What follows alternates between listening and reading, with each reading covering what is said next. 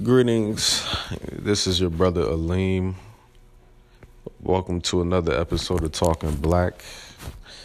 Um, in this episode, I want to talk about the movie Soul. Um, I want to talk about not only Soul, I want to also talk about another movie that I saw, um, Ma Rainey's Black Bottom. And if I can think of anything else, then I'll touch on that too, because it's not all the time that I get on here to speak. Sometimes I, I forget that I even have this channel up. We got a rewarding kids. I'm at work. Um, and that's no disrespect. I hope that's not no disrespect to y'all, but it's just, you know, so many things going on in my life you know, I, I like to consider myself to be a random tasker or like a, you know, my focus can go into a lot of different things. Um, you know, I don't know if I told y'all this, but I'm in, I'm I'm practicing real estate. I'm looking into architecture. I'm, I'm studying Arabic. You know, it, it, um, just recently got into something like a relationship. So, you know, my, you know, it's a lot of things that go on in my little, you know, circle, my part of the world. Um, you know, COVID put me back from a lot of my goals, but, you know, I told myself that going forward, you know, just with certain people that are close to me dying, like my aunt, um, my grandmother's sister, who's a very um, prominent figure in my family. She died. Um, another aunt of mine, who was the mother to my uncle, who's very um, prominent figure in in my father's side of the family, she passed away and and so you know all this death is it's it's a fuel for life. Um and that's how i'm choosing to see it. I believe that's the best way to see it. Um that death is not really death. That is it's a it's an it's it's a way to appreciate existence and so I'm, uh, you know, I have all these, you know, hobbies and all these things that I like to get into. And I, was, you know, uh, admittedly um, negligent of my own, you know, self, you know, of my own gifts, you know, you know, I'm, I'm, I'm not, I'm not really bad at anything that I put myself to. Um, it's it's it's it's a gift. And and there's been times where I have screwed well I've um squandered the gift to the point of almost losing it entirely uh, completely. Um you know I like to paint. I'm not a bad painter. Not a bad artist by by many people's um opinion so that's something uh, else that I'm trying to that I'm developing uh, for future purposes. For you know, you know, life is just a beautiful journey. It's it's just a beautiful journey. You know, um, but moving on to the um, my review of Soul and I was watching a review. Um, I was watching a, a, a reviewer speaking about the laws of reviewing, um, if there could be such a thing, you know, and he made a lot of sense, you know. My opinion is not definitive. Um, there's certain guidelines that I tr- try to follow in delivering an opinion. I, you know, I try to make my opinion secondary to the the facts, but the facts they could the facts are not entirely facts. They they there's biasness and um, there could be some biasness inside the facts and and me being cognizant of that I believe aids in the way I review. Um, I believe it does that I'm, you know, I'm cognizant of the of the potentiality that I might be um, mixing in my own biasness into um, why I give or why I give negative criticism or positive criticism to a project. Um, that being said, I saw the movie Soul. Um, when I my my first impressions of it before I saw the movie were you um, were um, I've seen what Hollywood has done with black characters in cartoon form. Um, Hollywood, I just want to say this. So it, will be a precursor or it'll be like a preamble that would um, come before everything else that I say to put into context everything that I say afterwards so that I don't have to, you know, jump back and forth between saying that. Um, but Hollywood has a agenda against the black people that um, is very noticeably seen in in very really much every movie genre that you can think of. Um, you know, they don't respect the black man or the black woman. They don't respect black family. They don't respect black children. They don't respect black babies. Losing Isaiah. It, the, the Hollywood has a very clear agenda against the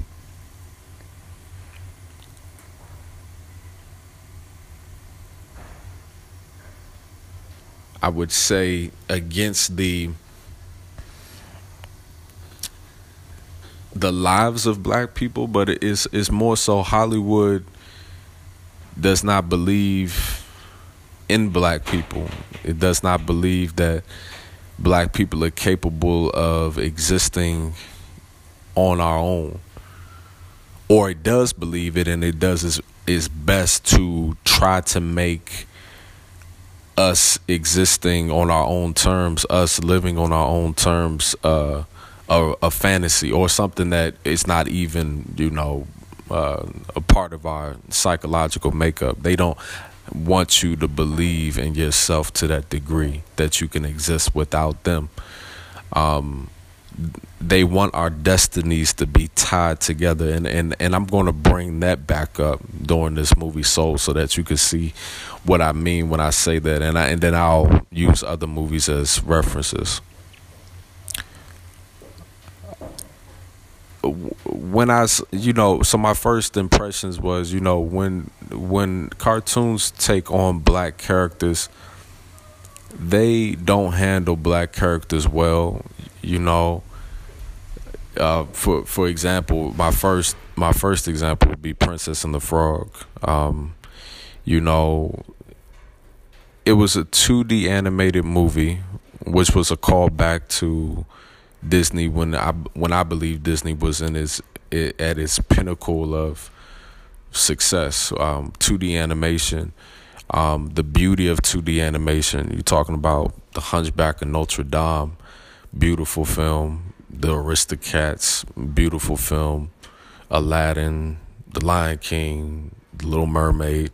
All these films are beautifully made and they're done with 2D animation or you know by creating cels um, the process that process um, of animate so like you know it's a call back to 2D animation because they neglected black people out of their canon or out of their lineup for princesses. They they Disney was not if Disney saw royalty and black people and, it's very difficult not to see royalty and black people. You know, it's not that white people don't see black people as regal. It's just that white people don't want to see black people as regal. You know, when you see something that's regal, but you have the op- you have the opportunity to I- ignore it or try to act as though it doesn't exist. You know, you'll take that route to try to promote your own regality, to promote your own beauty, to promote your own sense of self worth. And that's what Disney does. Disney does not, you know, it's not historically in the business of promoting the beauty of black people. So the era of Disney princesses was across the board white um, or Asian, if you want to consider Mulan, but Mulan is not technically a Disney princess. Um, so, so they made a movie for about a princess that was black, but the whole whole movie they really uh, mess they really deliberately uh, defeat the purpose of making her a Disney princess you know at all by making her a frog for you know the majority of the film. It's not it's only at the beginning and the very end of the film that she's even in her anatomically correct human black divinely created form and between those two those stages she's a a frog they did the same thing with Will Smith in the movie where he's a spy that came out recently. I don't know what it is, but I know that he I don't I haven't seen the movie, but I know that the white character that is played by Tom Holland, I believe, Spider Man, he gets to keep his white form as a human being, but Will Smith had to become a pigeon, a secret agent bird. And so with Soul, I'm thinking okay, this is going to be more of the same, you know, Hollywood being so intimidated or so yeah, intimidated is the correct word, and and I certainly have justification for using that word. I could, but I could use so many different words to describe how white people view black people and how white people handle black people um, in their films. They they there's a deliberation. It's not careless. It's not, you know, it's not carelessness that white people deal with black people. Um, you know, I was, you know, trying to, you know, voice these opinions to somebody, and they said, "Well, you're thinking too deep in it." And I said, "Well, the people that made this movie, they were thinking deep in it too. They they, they thought deep into this, and and the movie is actually more." Agenda driven than I even imagined that it would be. I, I have no idea what what I was getting myself into when I saw this film, but they have they the core of this film is is very deceptive. is is very deceptive. Um, and and I'll get into that as well. Um, what do I think about the film in overall? The deceptive nature of the film overrides, even though it is supposed to be the undercurrent.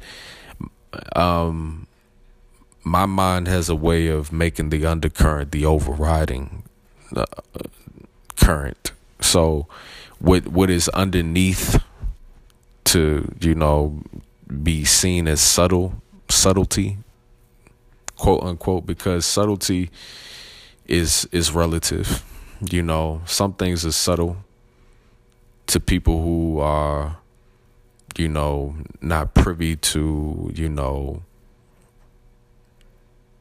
microcosms or things that exist in the details.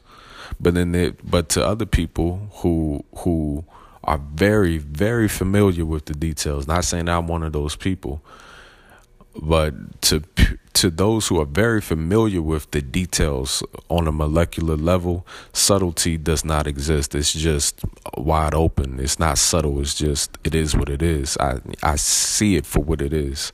It's not subtle anymore.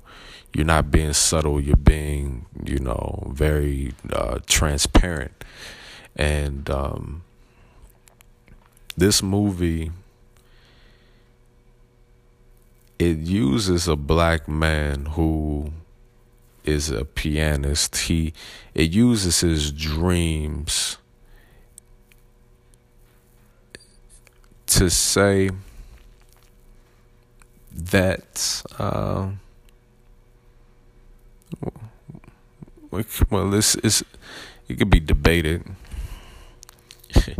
Everything is innocent everything is innocent with Disney. Everything, you know, is you know the message is always the morality of the story is always supposed to be the the chief principle. The chief principle of this movie, or so they want you to believe, is on the surface they want you to believe that this character, this black man who wanted to be in a jazz band he had you know squandered a lot of his life because he had put a lot of the things that he wanted to, that he should have did to the side so that he could chase a goal to be in a band.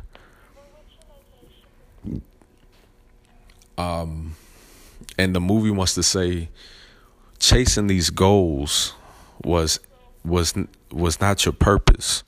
Living your life was your What's your purpose of living?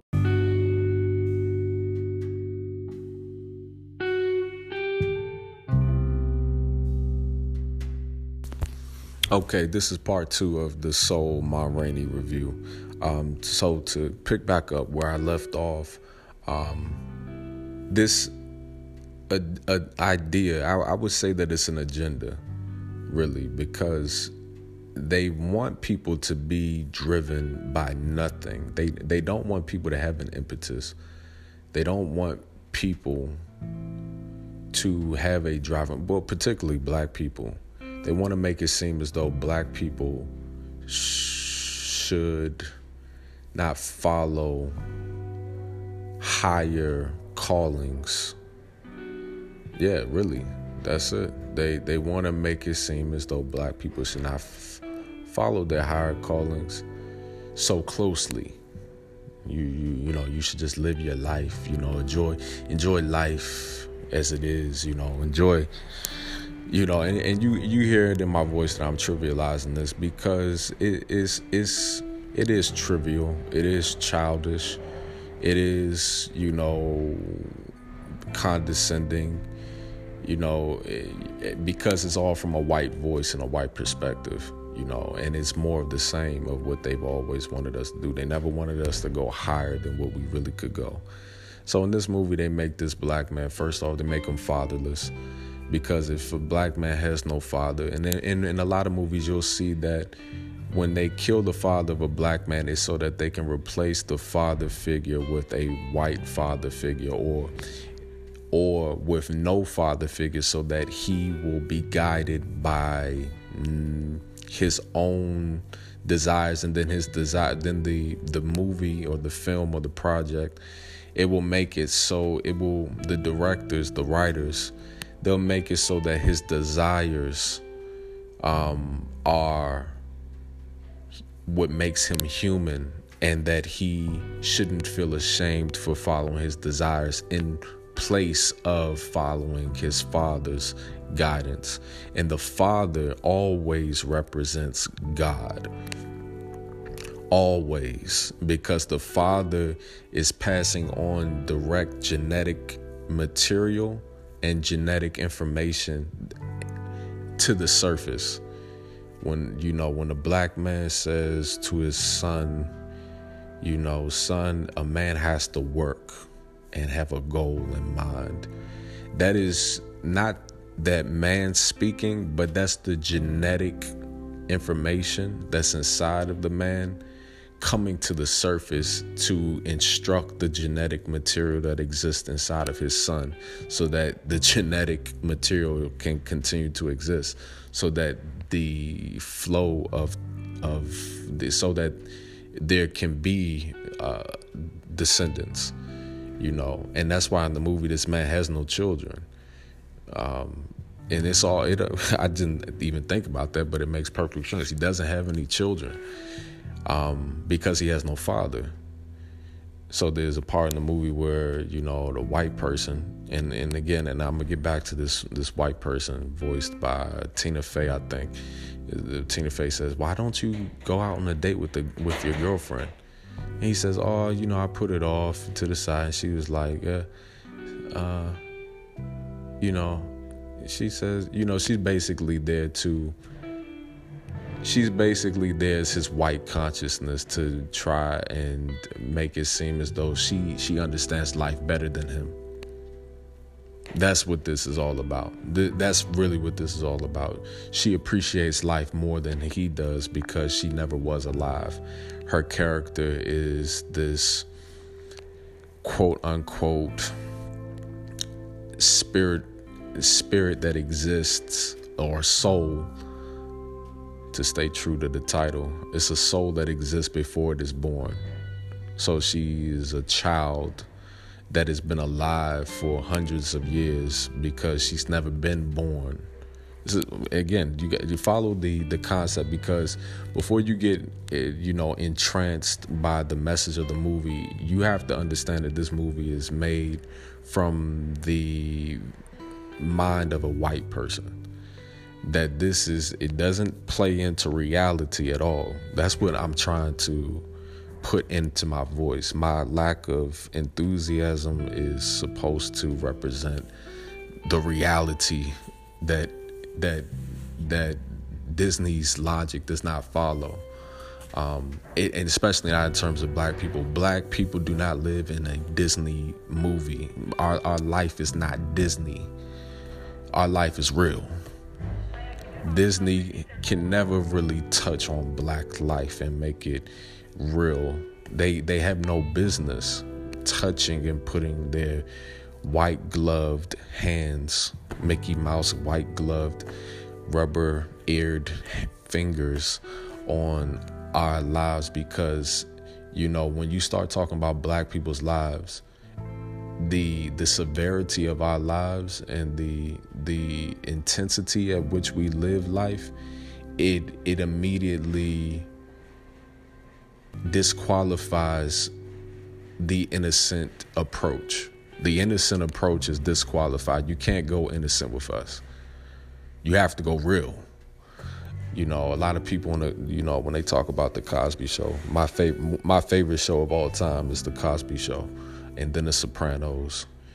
And um, there's a connection between those two that I might talk about later. It's The Cosby Show, The Sopranos, and then every other show that I've ever really liked after that. But um, the you know a lot of people's criticism of the Cosby Show is saying that you know it's not black enough, it's too innocent. The Cosby Show is not innocent. The Cosby Show is doing its best to be real while simultaneously trying to ascend slavery, ascend the the mental chamber that slavery put black people in is trying to ascend above the stereotypes. That's what the Cosby Show did. But it was never innocent. You know, always had a real flair that was undergirding it you know. Um, so the first thing that I have a problem with, well, first off, let me let me before I get to problems, right? Well, I start with a problem. The animation by Pixar, you know, it can't be can't be stressed enough that the animators at Pixar are brilliant. That's where it ends. that's where the good praise goes that's where the good praise goes out. It, you know it the story follows all the you know it hits all the marks of a story you know the, it, it keeps you entertained throughout. Um, you know it's very visual. It's um you know the the directors know how to subvert your expectations to to make you you know kind of wait for the next you know you know anticipate the night, next thing that's going to happen to the characters. So it does that well. Um so from a film perspective i would probably grade this a b. Yeah probably give it a b but from but my reviews are not from a film perspective when it concerns black people at all because th- these movies are made specifically they're not made for white people. Soul was not made for white people. Soul if white people watch soul they will not extrapolate anything from soul that they have not already extracted from previous films on good morality. You know, Soul is not offering anything new to consider. It's just doing it from a black realm, which it should not. And I'm gonna explain why. Um, Soul was made for black people, and, and so when I'm doing my reviews on black projects, is I have to tackle the message and how good the message is for black people or how bad it is against us as black people. And and and if I'm grading soul on that, I'm giving soul a F. I'm giving it an F. First off, there's nothing wrong with a man pursuing his dream. They killed a man's father, they make him dependent upon his mother. His mother unknowingly because you know the his mother you know she she's she's like most black women. Not all black women but like most in that she you know life is life for a black woman is so daunting of a task because of the weight that is put on her from not having the full support of a man. And they illustrate that in this film. They make her character say that, you know, basically, I was taking care of your father. Your father wasn't taking care of me. He was like a bird. They doesn't say that his father was a burden to her, but that is what is insinuated from her tone of voice that the father was a burden and the son is a burden. Uh, just, just to be clear, you know these these things are very white. Your these are white things. These are white points that they try to make so that the black woman always feels that she is burdened by the black man, that the black man is not the uplifter of black women, the black man is the burden of black women. so his mother is taking care of his father who dies, right? That's that's deliberate. Can't have a black man being guided by another black man because that is true strength. Okay? That is true strength. The mother can only give so much strength to her son because the strength of a woman does not always translate to the strength of a man. It doesn't always, it has to have a vehicle, it has to have a, there has to be a road that is paved before that and that that that road that so that your mother's you know divinity her feminine divinity can accentuate your masculine divinity if you are a man. It has to have a road paved by a man. And a man has to be it has to be a smooth road so that when your mother's energy crosses into your threshold it is not you know you're not rejecting it. It's not coming across, you know, it's coming across clear. You and it, you know, the man has paved a good road for you to be receiving of feminine energy to bolster your own energy, but not to take over and usurp your energy with feminine energy. The feminine energy could be characterized as air to your fire, but it is not air that extinguishes your fire and then you just full of air or full of soul or whatever this movie is trying to convey full of you know something you know. So he's a grown man who is still arguing having, having these very uh, beta male arguments with his mom. Mom i just want to live my life. Why are you even having these type of arguments with your mother at this age. You're you're a 40 year old man. Your mother's in her 70s. You're arguing with her about how you want to live your life. A black man doesn't argue with his mother at that age about what he wants to do with his life. Um, that that conversation does not exist. If it does exist, it exists in very few people. But for the most part, you know, uh, you know, the mother won't have. The mother will actually have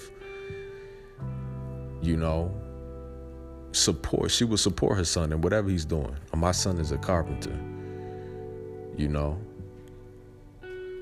because the mother wants the son to be a school teacher. And she said, "Why? What is her impetus for want him wanting to be a school teacher? Because he's so much of a burden. She doesn't want to be financially responsible for him in case he you know, should fall into bad times or she should die. She doesn't want him to just be, you know, struggling. Cuz cuz she has no faith. Really this movie is about having no the black woman have no well, this movie is not about the black woman, but the movie is about the inadequacies of black men. That's what this movie is about.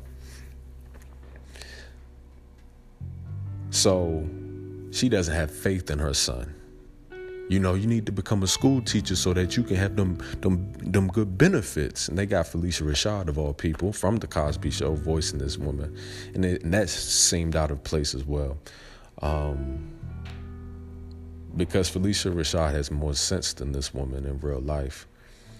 Um,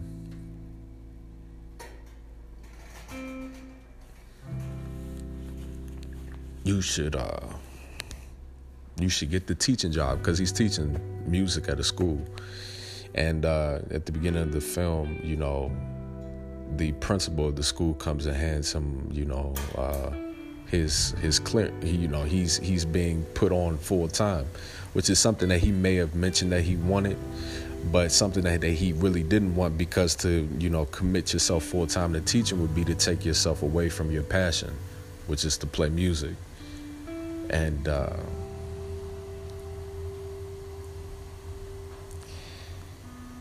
he wants he wants to be recognized as a musician.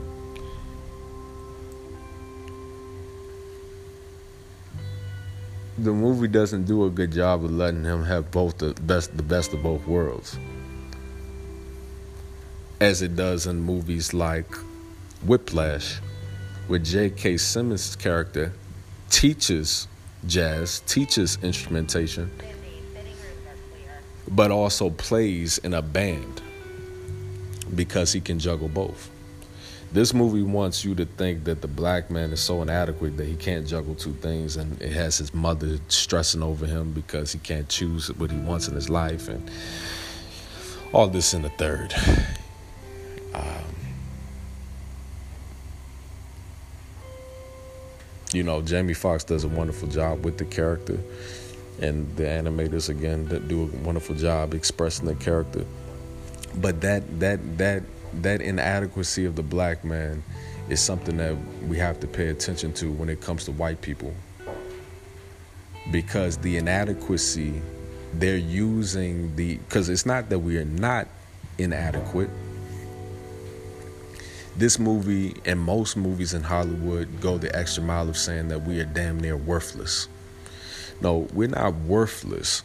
You know, we have inadequacies and um, irregularities in our performance as men. Um, however, that does not make us worthless. Um, it does not make us without hope. Um,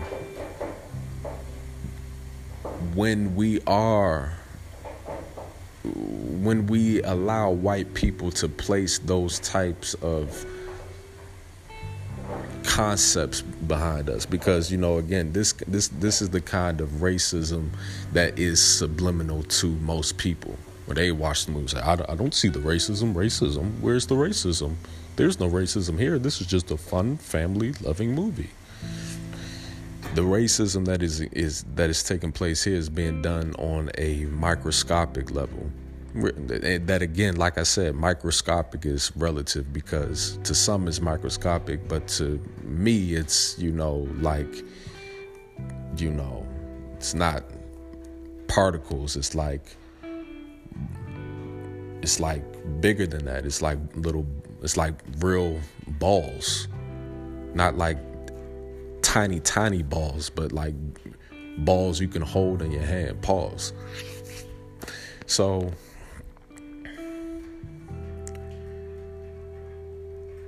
when I'm watching, so that's one thing. So that's that's one. You know, he, he's inadequate.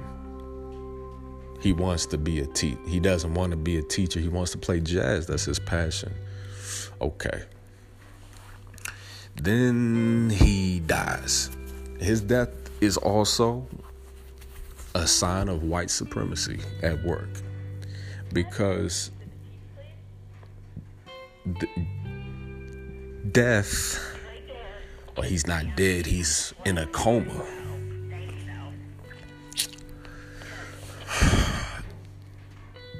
We all know that it is a popular trope in white cinema for black men to die as a sacrificial piece for white characters in horror movies.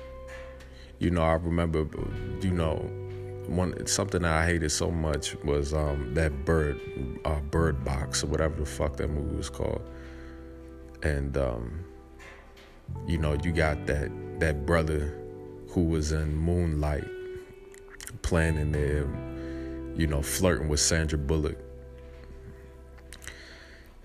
You know, you know, that's that's you know, I tell this to a friend of mine. I have a friend of mine who, you know, there's some brothers who they are so entrenched in the the Negro character or or the the thug or the the nigger character as a, as a, as a caricature that they don't that they don't understand that that, that character does not cannot really exist across the entire spectrum of interaction with other people. You know, of course, it's always comical to see the the the quote unquote nigga character interact with other people because you know he's unapologetically himself. It's not that he's unapologetically black; he's unapologetically nigga. So he just says things, you know, he talks and however he talked when he doesn't believe in, you know, compose, recomposing or reconditioning himself to have an interaction with another person that is not from his culture of being a nigga. Which which is commendable on one sense, embarrassing on other senses. And the embarrassment comes from the lack of understanding of how you are coming across to other people. So you got this brother in Bird Box, just to, as a brief detour. You got this brother in Bird Box, you know, he's sitting there flirting with Sandra Bullock, you know, putting on his Mac Daddy, t- trying to go to the white woman with all his Mac Daddy isms. I, am a Mac Daddy, you know, I could take, I got, I got big D for you. I, I got I could lick my lips for you. And, and Sandra Bullock is doing her best as a white woman to try and, you know, ride the you know the the wave because these frequencies these sexual frequencies that he's emitting she's doing her best with her counter frequency to try and make it seem as though she's you know, riding his wave, and you know, she she gonna give him what he wants.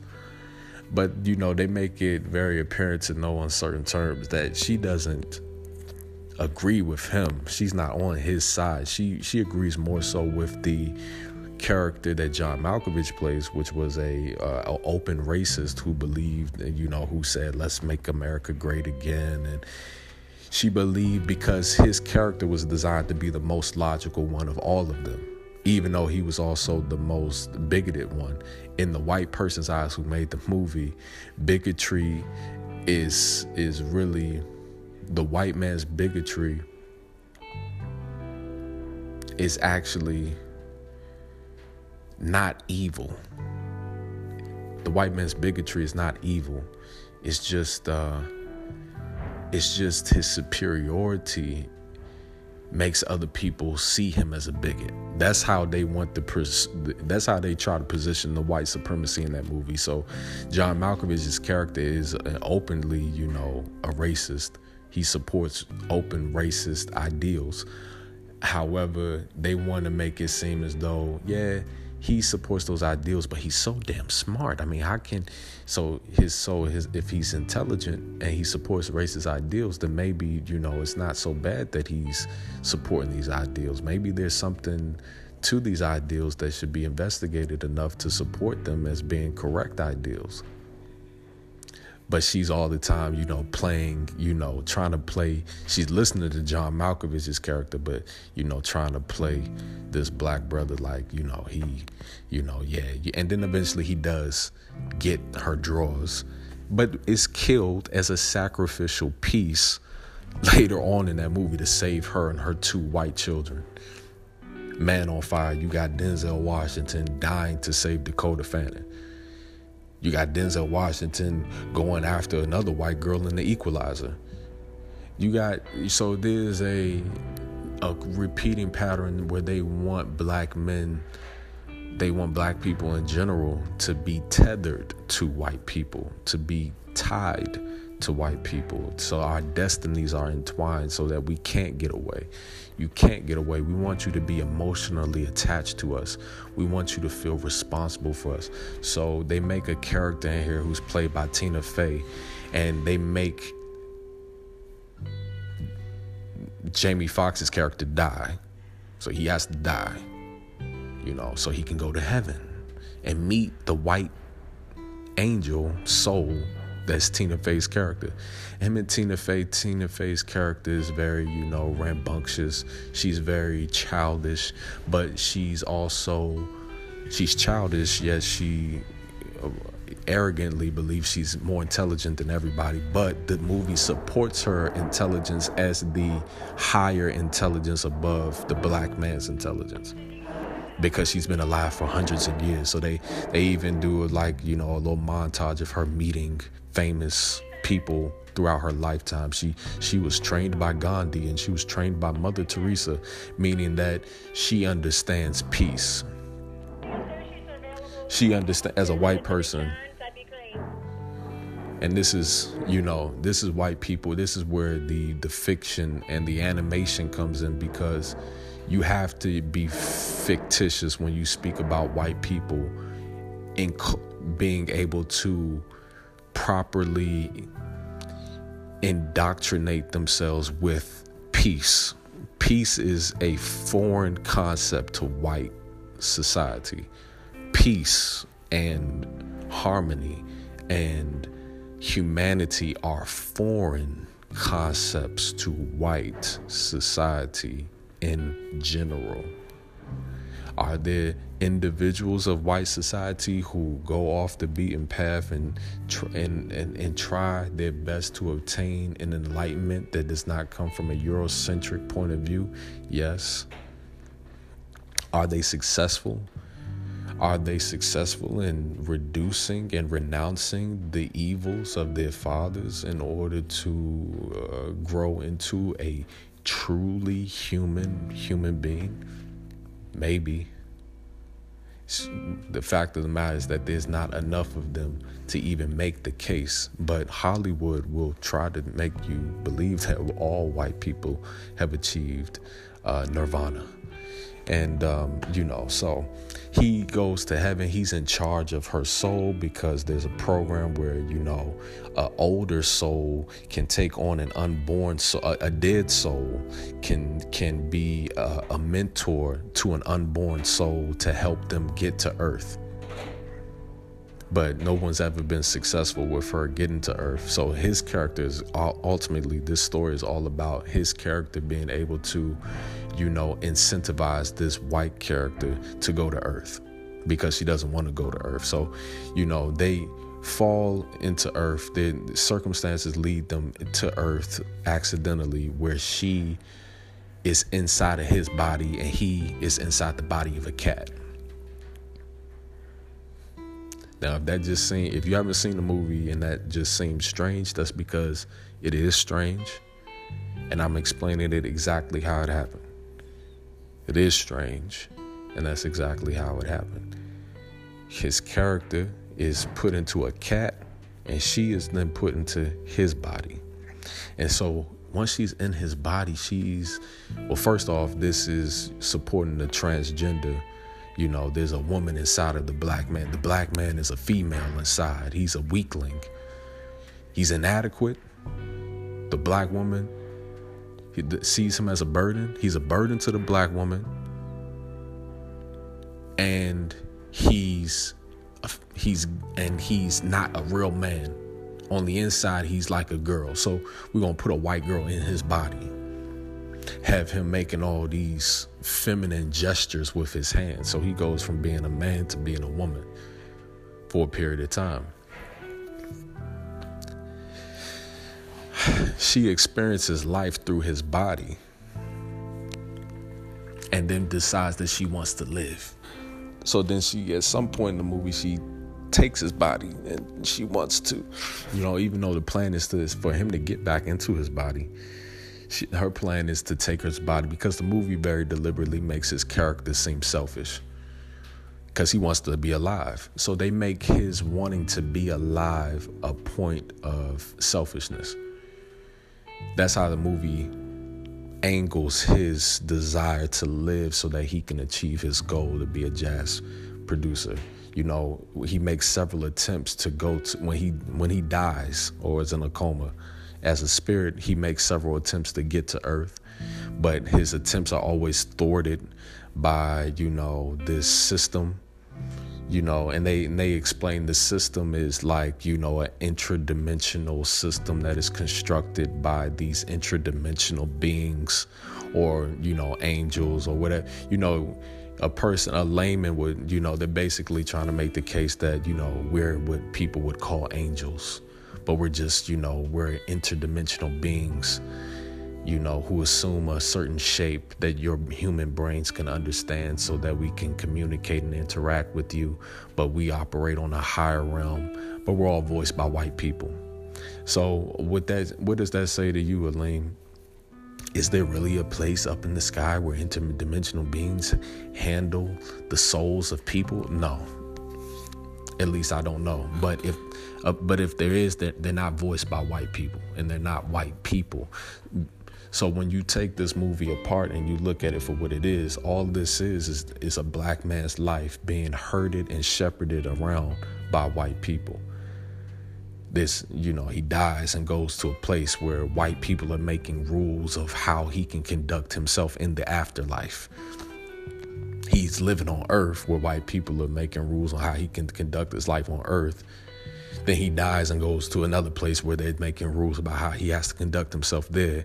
So he tries to get around the rules. And his getting around the rules to try to get back to earth inside of his body, it is always seen as him being not able to face his destiny because they want him to die. They're trying to say, "Yeah, you're you're destined to die." Your destiny was to die, but you you got away from your destiny. You fell through a loophole in our system, and now you're sitting in here, you know. So we're going to make you a trainee for this white girl. You fell through a loophole, and um, because the interdimensional beings are so intelligent, they they had they didn't seal the loophole. Yeah, you got through the loophole, and now you're going to be in charge of this girl. Um, and he doesn't want to be in charge of the girl to help her. So he doesn't want to be in charge of the girl. Now, that's one point against him on his character. That's what they're trying to make this movie about. They're trying to say that the black man characteristically is a selfish, moralist person. So when he's so he's he's dead, going to heaven. He he tries to escape going to heaven or the great beyond, as they call it in the movie. So he so they're on a conveyor belt to go up into the great beyond. He jumps off the conveyor belt, gets put into this like this space between worlds where souls are created before they're put into a human vessel. And then he's put in charge of this girl, but the whole time that he's put in charge of this girl by by this, you know, quote unquote angel, which is just a quote, just a unquoted white person. A white person says, You're gonna be in charge of this little white girl. He doesn't want the responsibility, and the movie makes that like, oh, see, he's a selfish person. He doesn't want to take responsibility for this little innocent white girl. He wants to go back to his body. See, that makes him selfish. That's how the movie frames this this whole fiasco. They so that they can have that revelatory moment at the end where it's like, oh, it wasn't about my life. It was all about giving my life for the life of others. That's what this that's all white people want black people to understand. So by the end of the movie, just to fast forward to the end of the movie really quickly, that's exactly what ends up happening. He actually, how the f- does he do it? Oh, he leaves his body.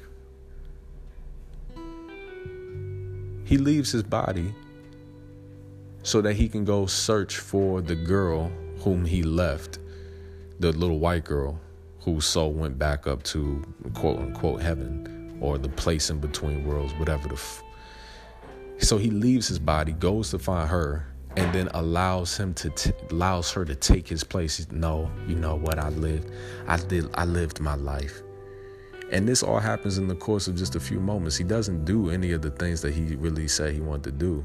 You know, he walked, and he's still the same age. It's not like a, a like 30, 40 years went into the future, and he's an old man, and he's like, yeah, you know what? I, I give my life for this girl. No, he's still the same age. He's still the same age.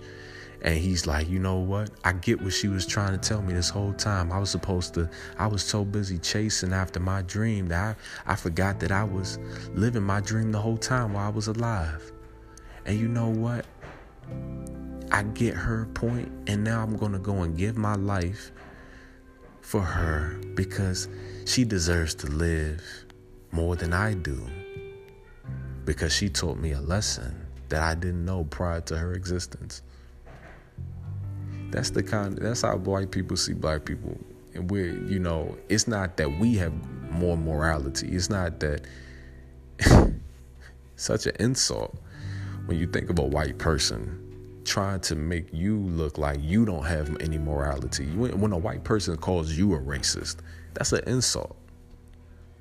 You have to uh, check them when they do that because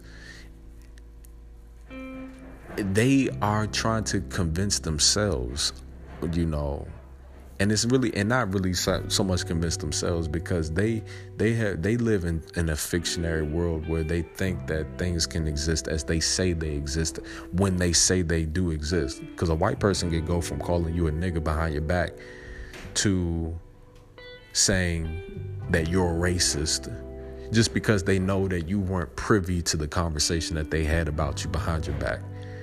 And in that moment where they're calling you a racist, they are going to fully um fully pursue with with full conviction that you are a racist as though they are not a racist. They're going to act like they're fully convicted and committed to the cause of ending racism so much to the point where they're willing to challenge you as a black person, even though they know once they leave out of your face, they'll be calling you a nigger, this, that, and third. but their programming makes it so that they can, they make you be you are the racist, not me. I'm not a racist. My racism was expunged.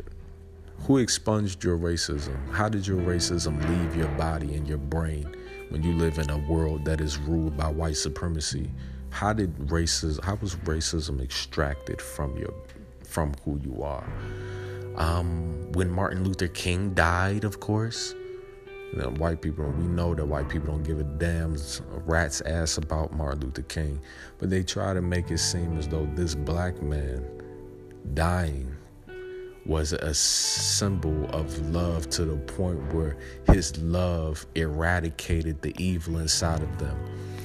And they they think this because it is what they are taught to think by the school. They're indoctrinated to use that as a a um, a very shallow defense against being called a racist. Well, I'm not a racist because Martin Luther King died for my racism. You're not a yeah yeah. You know what? You white people are kind of racist, man. No, no, we're not racist. We're not racist. We can't. We're not racist when Martin Luther King died for my sins, um, that that took the racism right out of my body, buddy. Sorry. That's how they. That's the fictitious, strange way that they're trying to present themselves as being this clean, morally correct authority. So they go from being murderers, killers, rapers of and overall evil doers of black people to then achieving enlightenment in the course of a day or a week to the point where they're back to being the superior race again.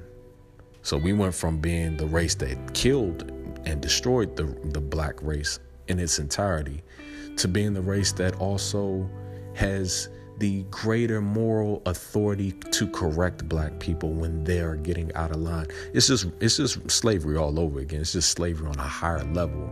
It's, it's slavery from a physical level to a mental level. Slavery existed on a mental on a physical level.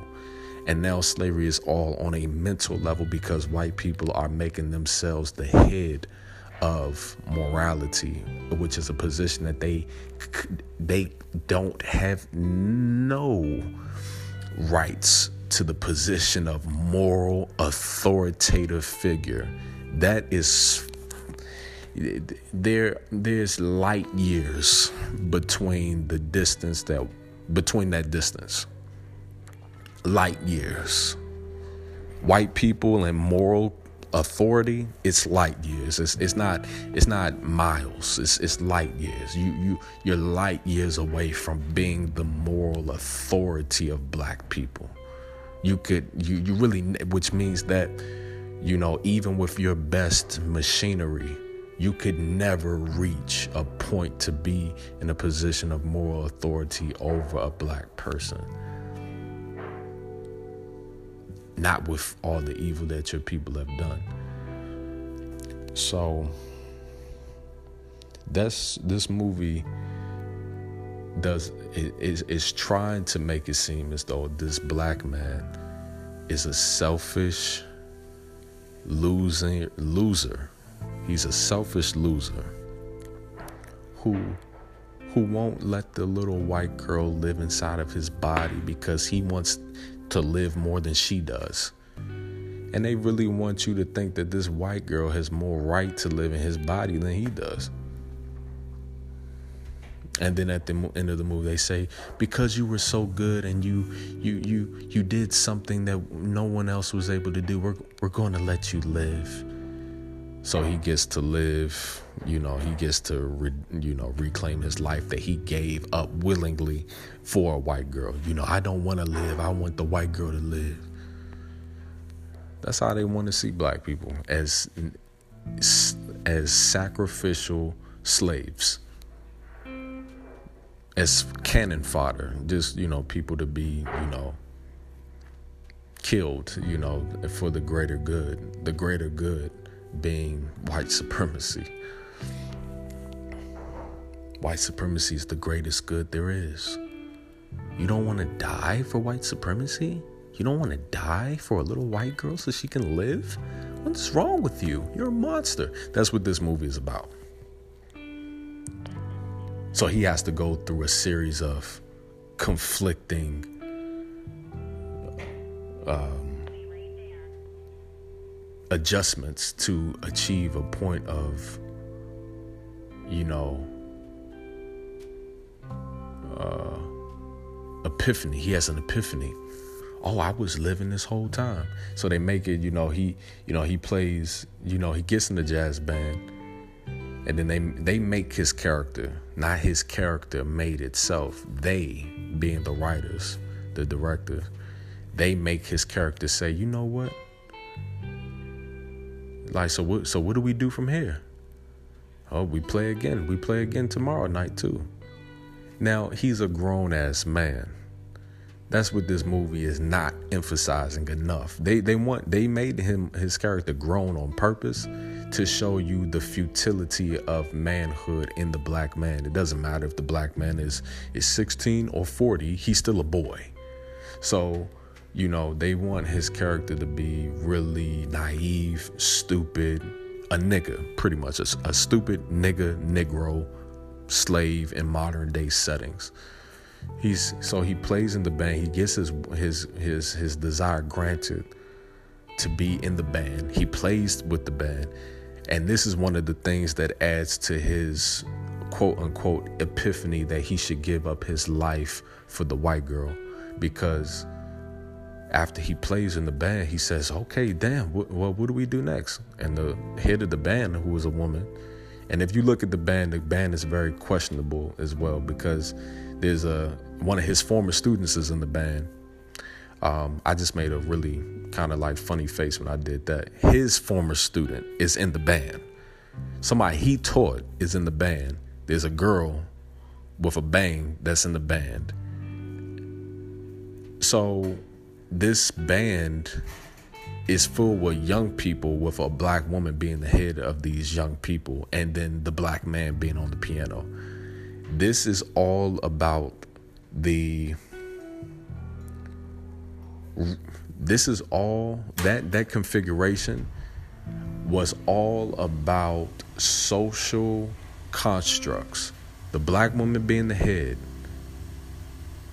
You gotta you gotta uh, a racially ambiguous girl playing the goddamn um, what is that that instrument to go dum dum dum dum dum dum dum dum I, I forget what that shit is called. Anyway, it's not an instrument that a girl is going to typically play. Now, you of course you're gonna have a, a, a ignorant idiot out there who's gonna try to say, there's some women out there who play that instrument. Yeah, this is a jazz band. There's not going to be a 20 something year old, racially ambiguous girl who dresses damn near like she wants to be in a punk rock band playing that instrument. That instrument is typically played by a black man in his 50s and 60s or something of that. And so and and, and so it is with the drums why does this woman who is an older woman who has a well-known band quote unquote have all new members in her band? Where are the original members of this band? This is all a part of social engineering. They want the black woman to be they they want to uh, make the black woman a queen of the damned. The damned are the millennials. The millennials are damned because the millennials are so infused with counter logical culture. Counter counter intelligence culture is the lifeblood of millennials. Counter intelligence culture, the culture of existing on the opposite side of logic, reason, and understanding. That's what millennials represent. They are the damned. Damned by, you know, it's really not their fault because it is the programming that was put into their minds to make them think that way from writers like the people who wrote the damn movie Soul in the first place. You know, when you're inundated with all this writing, all this script, all this programming from these white supremacist writers from the time that you're a baby to the time that you are, you know, an, a some like 20 year old adult, you are a millenn- you are damned because your brain has no access to an outside influence that can revolutionize your body. So you're damned. You you have no connection to God. You have no connection to supreme wisdom and supreme understanding because the white man's control has taken you away from all of that and is putting you inside of like a bubble where you just see the world as white people say it exists homosexuality, transgenderism, feminism, men are stupid, black men are the worst. And um, yeah, we're going to live in this bubble. That's your bubble, that's your world. And, you, and, and most millennials are perfectly okay with that world because that world has so much activities that they see. That's what keeps the world spinning. The entertainment, the movies, the singers, the Ariana Grande, the Pete Davidson, the, the Justin Bieber, the, the new Playboi Carti album, the, the Lil Uzi Vert, the Drake. These people keep this world filled with activity so that the thoughts, the real thoughts, the real thoughts, the real things that matter go unanswered. The real thoughts that creep into a person's mind about their existence, about their self worth, about their purpose, those things are being removed so that they can be in the trance of following the flow and the rhythm of the social engineers who built this world. So the black woman having a band of all new members, she being the only surviving member from the old band, um, it shows that she's the queen of the damned. She's the queen of the damned. To you know, harken back to the movie that Aaliyah played in. She's the the queen of the damned. She's the queen of the new generation. And when you look at the people who attended the concert that they put on, nobody looked like in the concert that they were really jazz enthusiasts. Which again just shows the flimsiness of this movie. This movie is not about jazz. I don't even know if that was done, done deliberately, you know, because you got to think that somebody in the animator studio was like, man, nobody in the audience looks like they're really here for a jazz concert. I mean, you got people in the damn audience wearing hoodies to a jazz concert, sweatshirts, hoodies, sweaters to a jazz concert. That doesn't make any sense. And that's not jazz attire and the people that are in the audience are all racially ambiguous you know mostly black people. They make that of course the theme. Where that's the face of the movie is black so we're going to put black people in the audience. But then you got you know white people in the audience. Oh you know there's white jazz enthusiasts yeah but they don't look like they're fucking they don't look like uh they don't look like they don't look like God. They don't look like the way that these guys looked in the audience. Let's just say that. Yeah, you got white people who love jazz. They wear glasses. Usually, older men with white hair wear sweaters and stuff like that. The the, the jazz crowd was not represented in the audience because it wasn't about jazz. The movie, not the movie. When you you gotta, we have to start being able to look at movies for what they are. Movies about programming. It's not about the jazz. It's not about how well Jamie Foxx's character can play the piano. It's not about how well Pixar was able to animate the movie. Oh man, the animation is off the chain. Look at the animation. Oh my God, it's beautiful. It's not about that. It's not about any of that.